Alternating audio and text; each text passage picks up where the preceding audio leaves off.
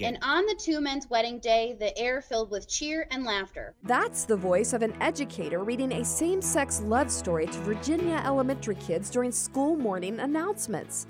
Why are parents still having to grapple with this kind of sexual indoctrination despite the parental rights tidal wave we saw during the election? We're going to talk about this and more. Welcome to Speak Up Virginia, equipping you to speak up on the life, family, and freedom issues that matter most to you. From the Family Foundation, I'm your host, Candi Cushman, with our president, Victoria Cobb. All right, well, before we get started here, I just want to mention all this social media chatter I've been seeing about this movie, the Tom Cruise movie, Top Gun Maverick. Apparently, it's doing very well at the box office, and I haven't personally seen it, but I see everybody saying that this movie is different and maybe Hollywood woke up from its obsession of feminizing all the men and it even actually presented the military in a patriotic light. Victoria, what did you think? I know you saw this. Do you think Hollywood has woken up from being woke? I hope so because I hope they're getting the reaction that we would expect with a fantastic movie. I mean, you, every movie has its no, no, movie is perfect, but compared to what's been coming out lately, they actually had a, a, male in a male role doing the kinds of things that you know I think men can look up to. You know, masculine men. Yes, do. he's a hero. You know, and um, he's training other future you know people that are going to save our uh, you know our country. And so i thought it was pretty awesome. Um, and i do hope that they really do see how well it's doing in the box office and say we need more of this. It also was not, you know, most of these films, even when they're good in their plot line or they have a good character, they have to introduce you know, something. And I didn't feel like this had, you know, things that we would find, you know, woke or left wing. It was just sort of straightforward, which I think a lot of people miss that in movies. Just the movies that used to just have the good old plot lines and the characters and not trying to put in, um, you know, an LGBT character or make sure there's a quota of diversity or make sure there's, you know, let's just have a story to play out like a story. yeah, have a good story, not identity politics. Yeah, but but I will say there are other movies out there right now that I think they, you know, I, I, I hate to say it, when they kill children's movies, that's the worst. So, you know, we have this new, uh, you've probably heard, there's this new Toy Story. This is on, I, I don't know if we're on. That's Buzz Lightyear. Yeah, Buzz Lightyear. I think we're on like Toy Story 4. And, you know, the first three kind of had the same characters and kind of moved in the same direction. But apparently in this one, they've taken a whole different direction. And apparently Buzz Lightyear uh, now features a same sex kiss, which I'm just devastated because my kids all love Toy Story. And I don't know why they have to put this stuff in there. And you mentioned to me Patricia Heaton's tweet that she seemed upset that uh, Tim Allen is not in the original role as Buzz Lightyear. Yeah, I wonder what's behind that because, yeah, his voice is the iconic Buzz Lightyear voice. And so you sit here and wonder, why isn't he in that movie? And maybe he wasn't on board. He's, you know, he's known to be a little more conservative than a lot of Hollywood. So maybe he wasn't on board with this. And um, yeah, she had some pretty strong words about what they did to the character, also, just sort of uh, mitigating the manhood of Buzz Lightyear. Yeah, uh, the thing is, you know, when I say masculine men, I'm not talking about that we're for these these hyper masculine stereotypes, but it it it was refreshing, I guess, is what you're saying is that we saw men defending the country, um, being brave and patriotic, and it wasn't men being feminized or being made to look like goofballs or, you know. yeah, I feel like we've just tilted so far in the other direction lately that it's nice to have um, some men that are worthy of looking up to because I feel like lately the movies just I don't know what they're doing to the characters, but I think they just need new plot lines and they're they're creating um, characters that have to have these fatal flaws or they have to I, I don't know. It's just not the same. And this I, I feel like if you watch this current especially the, you know if you watch the current Top Gun, it felt like the old one. You know, people who loved the original Top Gun and saw this new addition to it, this movie that t- kind of builds on the original, they were happy. Well, let's dive right into today's topic we want to give our listeners an important update on the school board battles that are happening out there. You know, first we saw the news about a school librarian at Marshall Elementary School in Woodbridge, Virginia, that took the time during school morning announcements to read what I can only describe as an indoctrination through a same sex fairy tale love story. And this was apparently read to the entire student population. Let's just listen to a clip from that real quick. Everyone. Today's story is called Prince and Knight. It was this moment during the morning announcement at Marshall Elementary School in Woodbridge last Friday, sparking controversy. And as they gazed into each other's eyes, their hearts began to race. The school librarian reading to the students a children's book about a prince falling in love with a knight after defeating a dragon. And on the two men's wedding day, the air filled with cheer and laughter. But some parents, including Janelle Anderson, whose fifth grade child attends the school, say it was inappropriate. I thought that was a very controversial choice to read at an elementary school level and not give parents the option to opt out.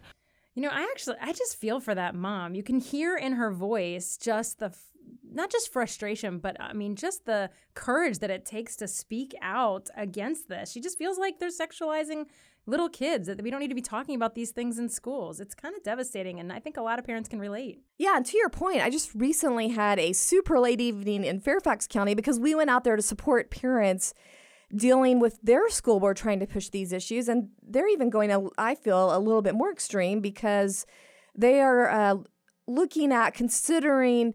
Uh, putting these so-called gender spectrum and LGBTQIA, we got to make sure we get all the alphabet. I think there's even a plus on there.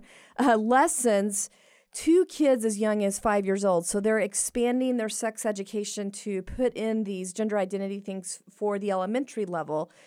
Uh, and I don't know, where do I even start, Victoria? It was just, there were about 100 parents out there before that were part of a, a Protect Every Kid rally in front of the school board. Um, that was encouraging. I had one parent just, uh, a Hispanic parent drove into the parking lot and came up to our little booth with our Protect Every Kid signs, and he signed up for our emails. And he said, I just, I saw the parents here. I wanted to be part of this. I, I feel like it can't go any further. So he had no intention of going before, but it just pricked his heart when he saw the parents out there waving their signs. That's pretty cool. That, yeah. I mean, you, you got to hope that courage is actually contagious, you know, that people see it and they want to be a part of it because they're tired of it too. Yeah, the thing that's, I think, takes a lot of perseverance for the parents.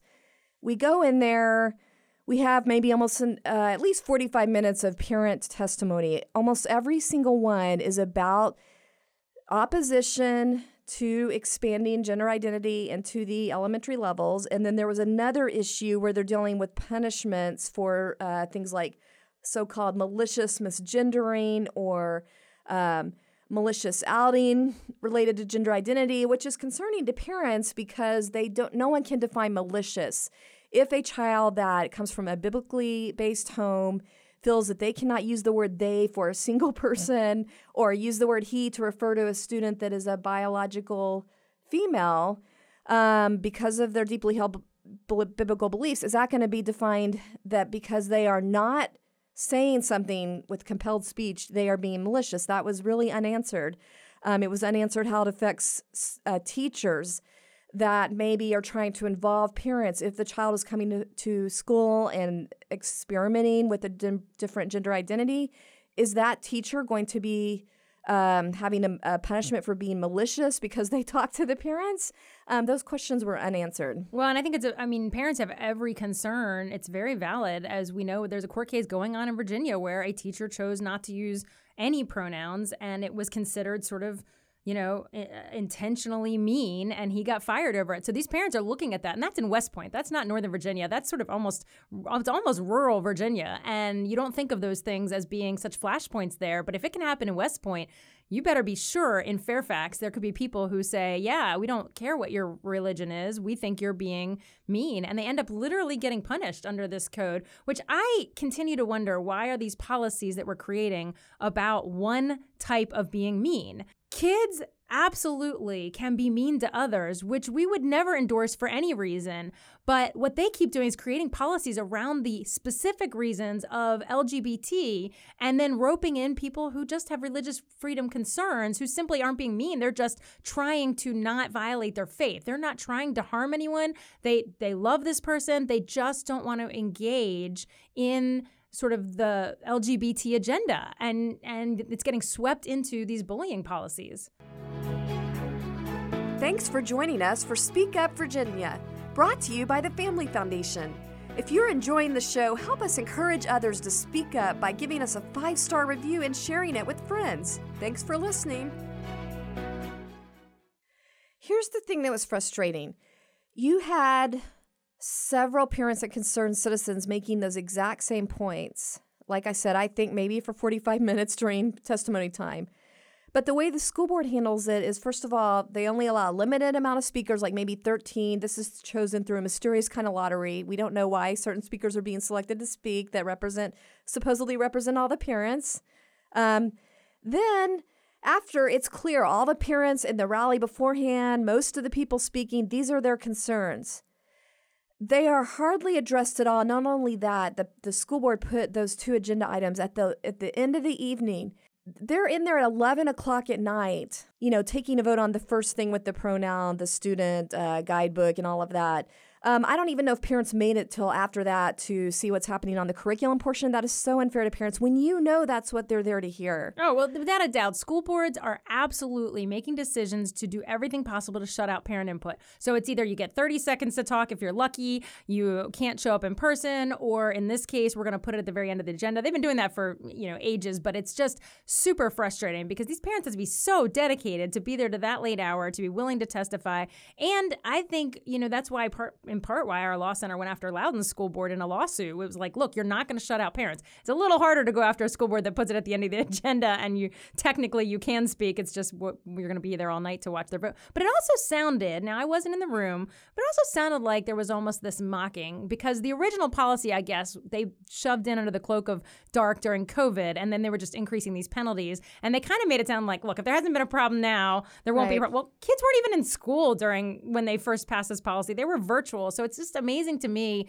It, just sounded like there was a condescension. Absolutely. And I, I don't want to speak for anybody because again, I wasn't there. I was there. it was absolutely elitism, condescending. A lot of them almost lectured the parents for bringing up their concerns. There was only one school board member that even gave lip service to the fact, well, maybe we ought to look at improving our processes for parental involvement. But, you know, but then they're going ahead and, and having these processes that do everything to discourage parents. So I, I don't know how much credence to give that. All I know is the same day you're up there at the, the school board battling with the parents, I'm literally getting a call from a school board member of a private Christian school up there that is literally waitlisted in every grade. And I'm, I'm sitting there, and I literally said to him, Well, it's no wonder your parents are all running to your school because they feel forced out of the public school system because of these kind of policies and this kind of treatment. You know, one of the most emotional moments of the night was this mom that got up there and said she actually considers herself an LGBTQ ally, but she is horrified at the way they are cutting parents out of these sensitive discussions. And in fact, if I think I heard her say she ended up taking her two younger kids out because of that. And this is the person that considers herself on the liberal side of things. Let's just listen to that for a minute. And when I discussed your proposed policies, the co-ed family life education and transgender unit in fourth grade, the potential suspensions and misgendering and dead naming for kids as early as fourth grade, they're all astonished. So this leads me to one question. Who are you really representing? I think most parents, e- even if you are more supportive of the LGBT agenda and what that training looks like, I think most parents still want to be the first voice in their child's life about those issues. And the school is trying to preempt that by getting these issues at such young ages. And so I think no matter where you fall, most parents still see that as this is part of our value set. This is part of what we believe. And I want to be the one driving that conversation, at least in advance of some other entity like a public school doing that. Yeah, that's the emotion you're hearing. Okay, I just got to say one more thing. We spent hours at the school board meeting dealing with appreciation things, LGBTQI plus uh, Pride Month, administration details.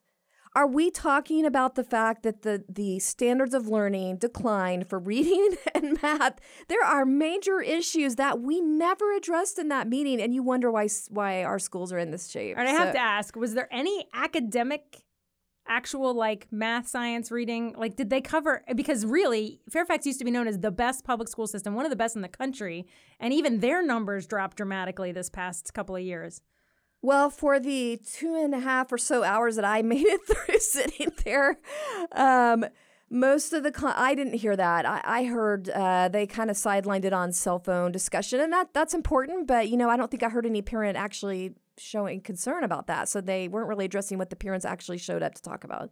wow That's just devastating. This is happening all across the state, by the way. We talk about Northern Virginia, we pick on Northern Virginia, but there's a lawsuit in Harrisonburg over these issues. You know, there's there.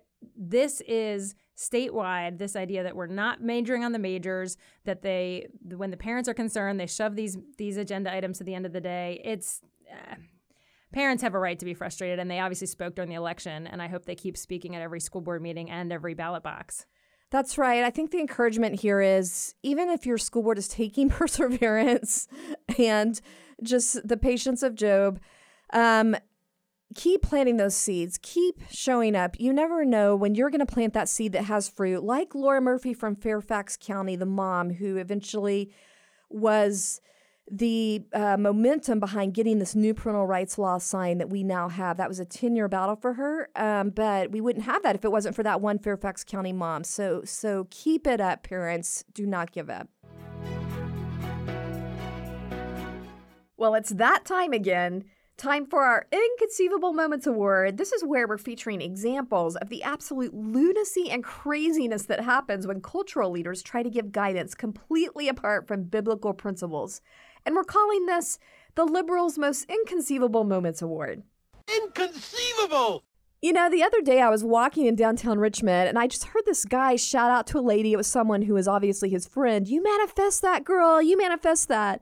And I thought, well, that's weird. You know, usually when I think of the term manifest, it's kind of in a more creepy context, you know, like someone is manifesting an evil spirit or something. But in this case, it was obvious he was trying to cheer her on. And then later I found out there's this whole manifestation trend on TikTok.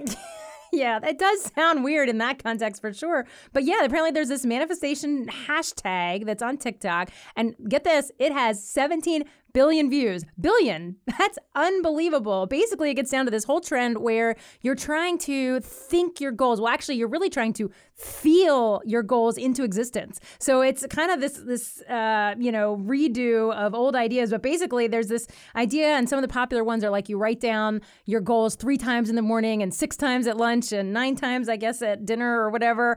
Or uh, even funnier one, I think. I think it's funny. Maybe I shouldn't laugh at it, but you know, maybe sadder is that you focus your energy on a or or at I guess a specific frequency. So like the love frequency is supposedly 528 hertz. Let's just listen to one of these manifest coaches, I guess is what they call them. You can attract anything in your life as long as you match it vibrationally. So to start, you're just going to set your intention and you're going to say what it is as if you already have it. So let's say you want $1,000. You're going to say, I have $1,000. Then you're going to visualize and think about what you would feel if you already had that $1,000. Now, this is the most important part. After that, you need to let it go. Don't worry about it anymore because if you already had it, you wouldn't be worrying about it. So if you did worry about it, that would put you onto a different vibration of lack and desperation.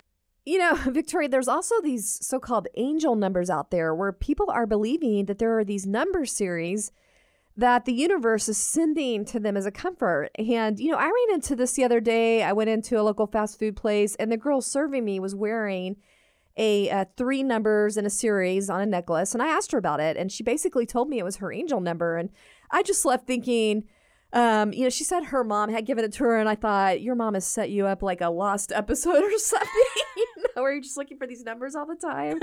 well, when you said manifest, I actually thought of the show Lost and the plane manifest, but yeah. that is kind of it's a weird thing. I don't uh, this angel number thing I hadn't really heard of. Like you were the first one to tell me about that, but just all of this to me sounds to, exactly to your point. This mom set you up poorly. Like the, the, this is the new generation, Gen Z's maybe version of uh, the old school, like power of positive thinking or some of the new age stuff, you know, focus on this that we used to be back in the, I don't know, was that 90s or whatever. It, and I guess honestly, at the heart of it is just this idea that we're still trying to have control over our lives and people are lost without God. And there's just this lostness. And so people are grabbing onto something that feels spiritual and they're trying to, you know, get this thing to do what they want or get their life to pan out the way they want it to. It's actually a little bit sad.